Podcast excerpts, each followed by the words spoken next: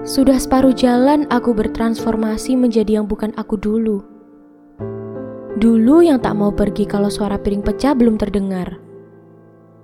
Dulu yang berdiri di balik pintu menunggu orang dewasa membayarkan uang pada kasir. Dulu yang menangis hanya karena bonekaku direbut teman. Sekarang aku yang ke mana-mana pergi sendirian. Sekarang aku yang lebih dulu menghabiskan uang sesudah tanggal gajian. Sekarang aku yang mudah kecewa karena patah hati pada seseorang. Aku takut dengan perubahan.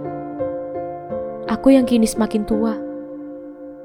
Mencoba membangun kisahku yang baru tanpa menghilangkan jejak yang lalu. Beberapa hari yang lalu, semakin parah ketakutanku. Tangisku terseduh-seduh. Berkaca aku sambil berkata, Siapkah aku untuk berubah? Keluar dari buntalan sebuah kepompong dan terbang bebas baku kupu-kupu?